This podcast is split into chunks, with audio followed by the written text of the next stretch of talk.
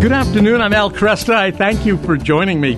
Got a, an email asking a question about uh, New Testament, uh, about the origins of the New Testament. It was actually directed to, to the a question about the Blessed Mother and asking, was Mary alive during the actual writing of the Gospels? If so, did she affect it in any way?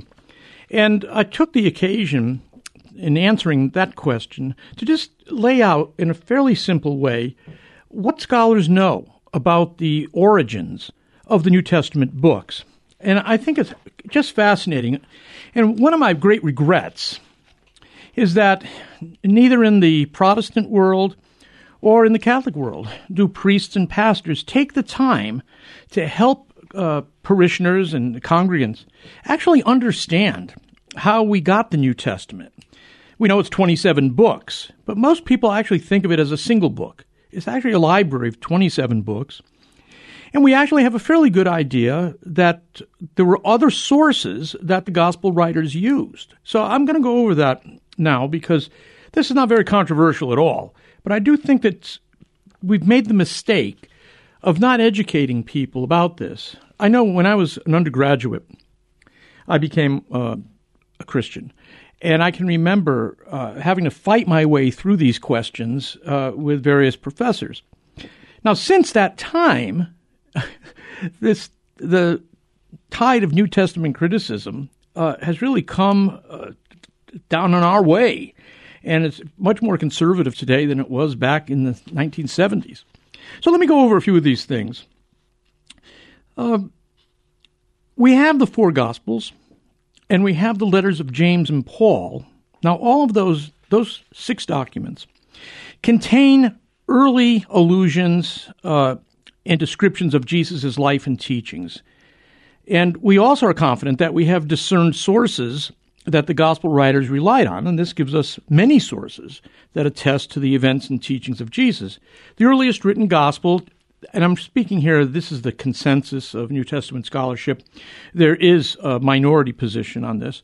But the earliest written gospel is generally thought to be Mark.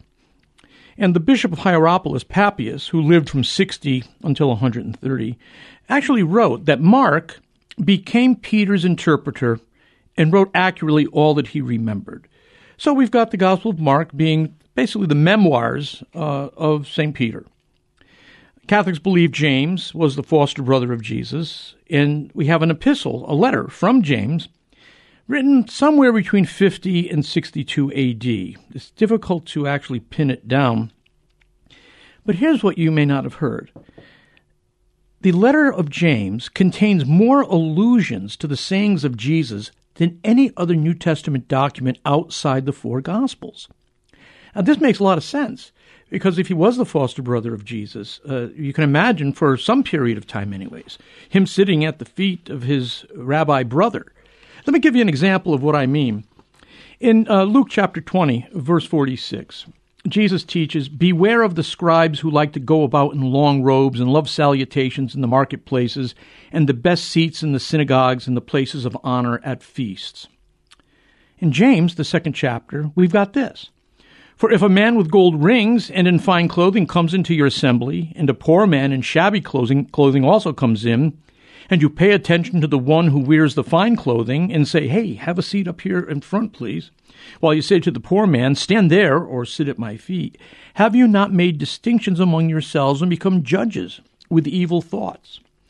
Uh, again, you can see this is clearly drawn from the teaching of Jesus. It doesn't preserve the teaching um, in exact verbal form, but there's can be no doubt of the reliance. Jesus in Luke 6, uh, verse 25 says, Woe to you that are full now, for you shall hunger.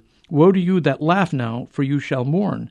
And in James chapter 4, verse 9, you can see him saying, or we can read him, Be wretched and mourn and weep. Let your laughter be turned to mourning and your joy to dejection.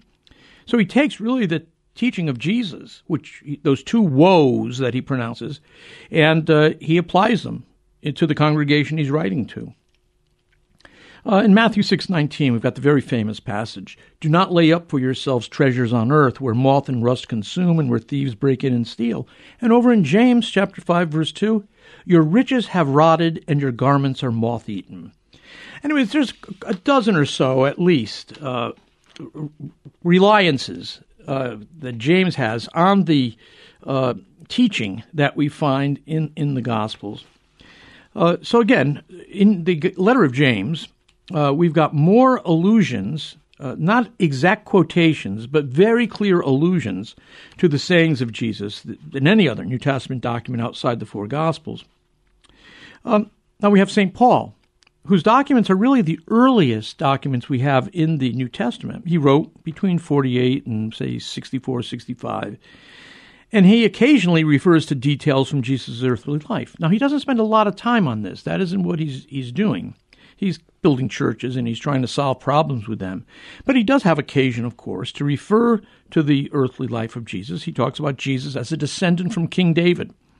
He uses uh, Jesus' teaching when he's instructing missionaries uh, and when he teaches about marriage, love, and the treatment of enemies. Clearly, his instruction is taken from Jesus.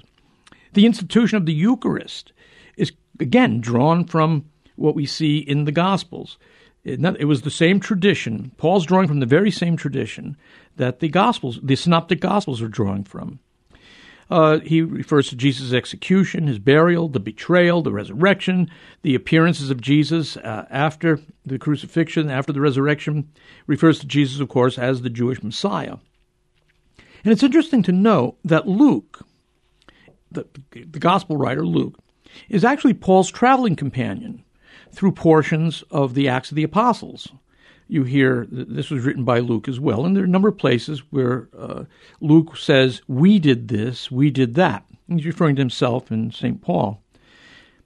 Luke, in the prologue to his gospel, really gives us an amazing outline of his sources. He says that uh, he's consulted with various eyewitnesses and those who were ministers of the word. Historical accuracy is very important to him. Uh, Luke was well equipped to write history. And the form his history took arose not out of his imagination, it arose out of the historical events themselves.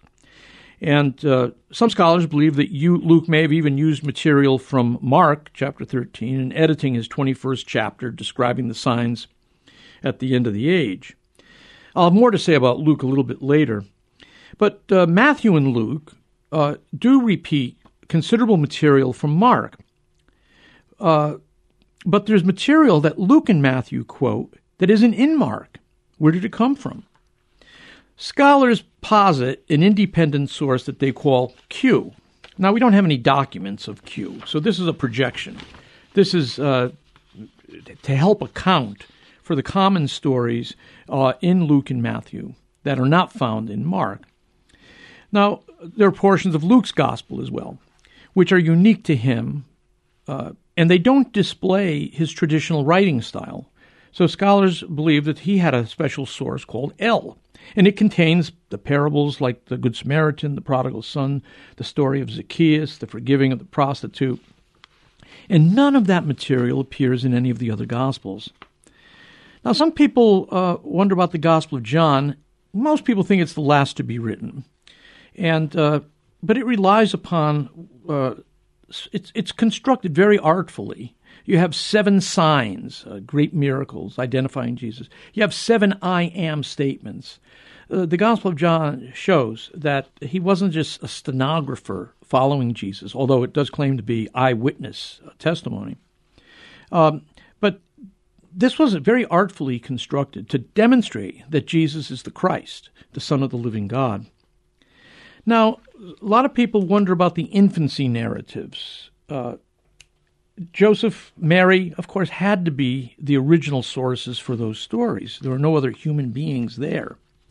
And yet, when you look at the infancy narratives in Matthew and in, and in Luke, they really do read quite differently, and they cover different material, which makes me think that they, you know, that Mary and Joseph didn't sit down with Matthew and Luke and give them the whole story. Uh, so I, I, don't know exactly what the transmission is there. They had to originally come from Mary and Joseph, but most married couples, when they tell stories, they kind of gel together. That's not true with the infancy narratives in Matthew and Luke. That's why I think they come from a different line of uh, tradition. The sourcing for the Gospels is incredible.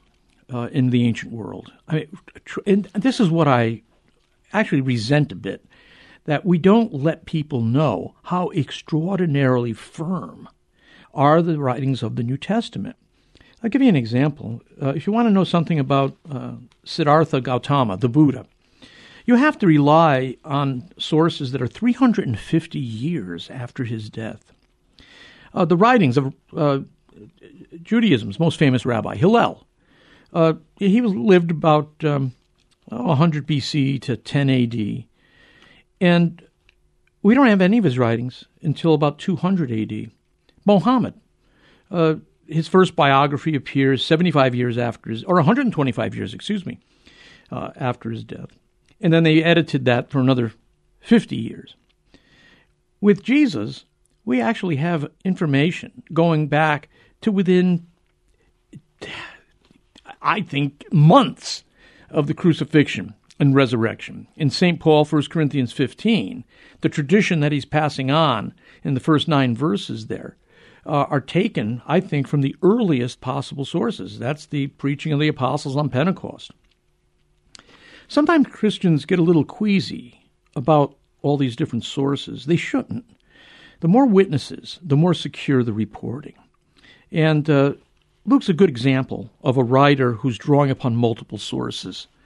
He notes when he, he has a patron named Theophilus, and he's writing to his patron. And he says, Let me tell you where I'm drawing my material. He says there are other written accounts, many other written accounts. And so he's certainly drawing from those written accounts. He also speaks of the eyewitnesses that he has consulted with. And he also talks about servants of the word or ministers of the word, which is a technical phrase referring to those who were the guardians of the oral tradition. Uh, these are memorized reports of the things that Jesus did and said in the presence of his followers. Now, sometimes people get uncomfortable with oral tradition because we live in a very uh, literary culture. We print things. So when we want to preserve uh, important stuff, we print it out. Uh, that wasn't true in the ancient world, it was an oral culture. And um, this means that people learned important material not by reading it or writing it, but by hearing it. And so recollections, recollections of Jesus' life and teachings became fixed very early on. And the ideal disciple in the rabbinic tradition was it was remarked of the ideal disciple that he was like a cistern that is not broken. He loses not a drop. So the good disciple was one that remembered the master's teaching and lost nothing.